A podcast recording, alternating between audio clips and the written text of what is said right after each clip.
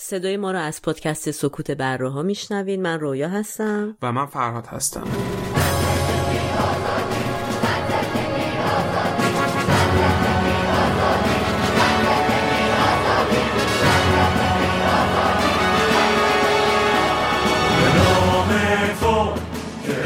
رمز ما شب محسا طلوع صد نگاه بخوان که شب سرود زن شود. که این وطن وطن شود. شبا هنگام میان کوچه ها به در کوبت به نوبت شماست. برادرم که سنگر من است چو سای سار روشن است. دویدنش فراخ سینش چو جان این روزا همه ما داریم با ترسامون دست و پنجه نرم می‌کنیم. بعضیامون میترسیم که بریم تو خیابون. بعضیامون میترسیم که از تو خونه هامون شعار بدیم. بعضیامون هم تو خارج میترسیم که توی تجمعات خارج از کشور شرکت کنیم. یا حتی بعضیامون شاید بترسیم که توی صفحات اجتماعیمون مطلب بذاریم. واقعیت اینه که ترس یه میل طبیعی و ذاتی و وجود ترس نباید باعث ایجاد شرمساری تو ما بشه. اما از طرفی هم باید بدونیم چطوری می‌تونیم به این ترسمون غلبه بکنیم. ترس یکی از اساسی ترین احساسات انسانه که در مغز ما و در دستگاه عصبی ما برنامه ریزی شده. مثل یک غریزه عمل می‌کنه. از زمانی که ما نوزاد هستیم ترس با ما به دنیا میاد. ما به ترس نیازمندیم برای بقای خودمون. بنابراین ترس مثل یک مکانیزم دفاعی در برابر خطر احتمالی از ما محافظت می‌کنه. ترس به ما هشدار میده. ما رو هوشیار می‌کنه تا برای مقابله با خطری که روبروش هستیم آماده باشیم.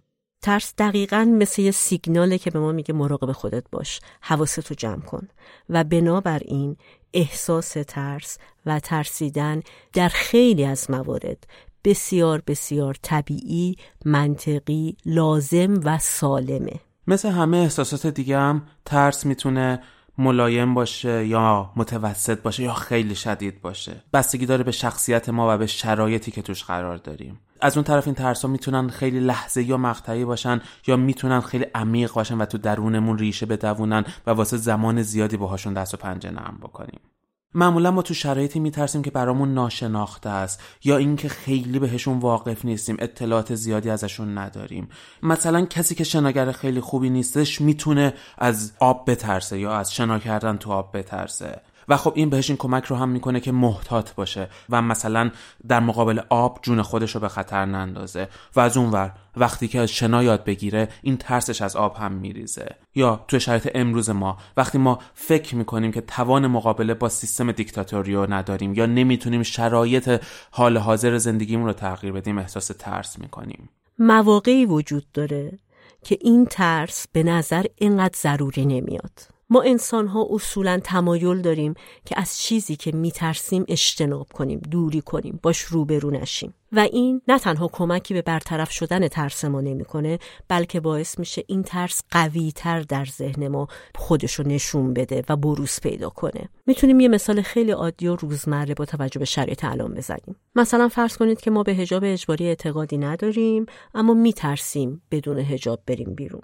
و هی این کار رو انجام نمیدیم بنابراین ترسی که داریم. از نتایج اولیه این ترس اینه که انجام این کار رو برای ما مشکلتر و مشکلتر می‌کنه. ولی اگر ما بیایم یه شانسی به این قضیه بدیم و فکر کنیم که بدون هجاب می‌تونیم بریم حداقل در کوچه و خیابونای کم رفت و آمد راه بریم یا یه پیاده روی ساده داشته باشیم می‌تونیم این کار رو بکنیم. ما وقتی اطلاعات بیشتری از چیزایی که ازشون میترسیم به دست بیاریم یا در مورد اون شرایط ترسناک اطلاعات بیشتری داشته باشیم می‌تونیم راحتتر به اون ترس های غیر ضروری خودمون فائق بیایم و بهشون غلبه بکنیم. مثلا اگر ما به این باور برسیم که سیستم دیکتاتوری همونقدر که ما ازش میترسیم اونم از ما میترسه و حتی شاید بیشتر از ما و اتحاد ما میترسه اون وقت می‌تونیم راحتتر به ترسمون غلبه بکنیم.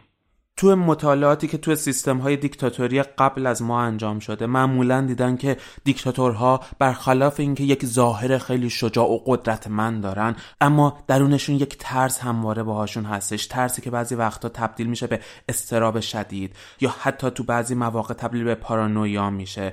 از اتحاد شهروندان از اینکه شهروندان علیه اونا قیام بکنن و از اینکه اتحاد و قدرت مردم بتونه اونا رو سرنگون بکنه. معمولا تو تمام این سیستم های دیکتاتوری مطالعه شده دیدن که دیکتاتورها ظرفیت زیادی برای شر دارن و همونقدر که با مشت آهنین دارن حکومت می‌کنن. اما در عین حال بعضی وقتا رفتارهایی ازشون سر زده میشه که ناشی از ترس پنهان افراطی و گاهی غیر منطقیشون از سرنوشته که میترسن براشون رقم بخوره. در مورد دیکتاتورها یه ویژگی خیلی خاص که به دور مدام برجسته میشه خودشیفتگیه.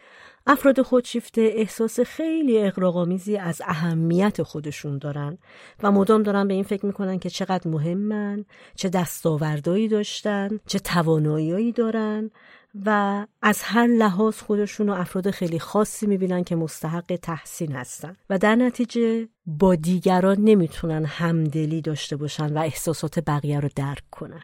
مثلا صدام حسین خودشو ناجی مردم عراق می‌دونست. معمر قذافی خودشو پادشاه پادشاهان آفریقا می‌دونست. و یا رهبر کره شمالی خودشو تقریبا معادل خدا می‌دونه. مثلا اینجاست که چرا افرادی که انقدر به خودشون اعتماد دارن همیشه دچار یه استراب خیلی شدید هستن؟ همین مسئله خودشیفتگی می‌تونه این استراب شدید رو در دیکتاتور رو توضیح بده. به صورت کلی محققان فکر می‌کنن که دو شکل از خودشیفتگی وجود داره.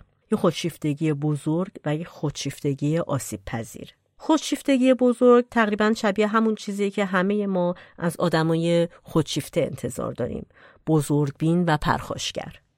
ولی خودشیفتگی آسیب پذیر یا همون بزرگگویی ناامن همراه با حالت تدافعی خیلی شدید احساس بیکفایتی و اصولا آدمای اینطوری به عنوان آدمایی شناخته میشن که بسیار مستربن تلخن پرتنشن همیشه حالت تدافعی دارن و شاکی هستن. این خیلی طبیعیه که تو هر لحظه ما نگران خودمون عزیزانمون یا آیندهمون باشیم و احساس ترس کنیم. اما نباید اجازه بدیم که این ترس ما رو فلج بکنه. نقل قولی از حسین رونقی هستش که میگه از ما می‌پرسن شما چرا نمیترسید یه جایی باید ترس رو کنار بذاریم و برای حقمون بجنگیم. دیگه جایی برای ترس وجود نداره. چون آینده که با این شرایط اتفاق خواهد افتاد آینده سیاهی است.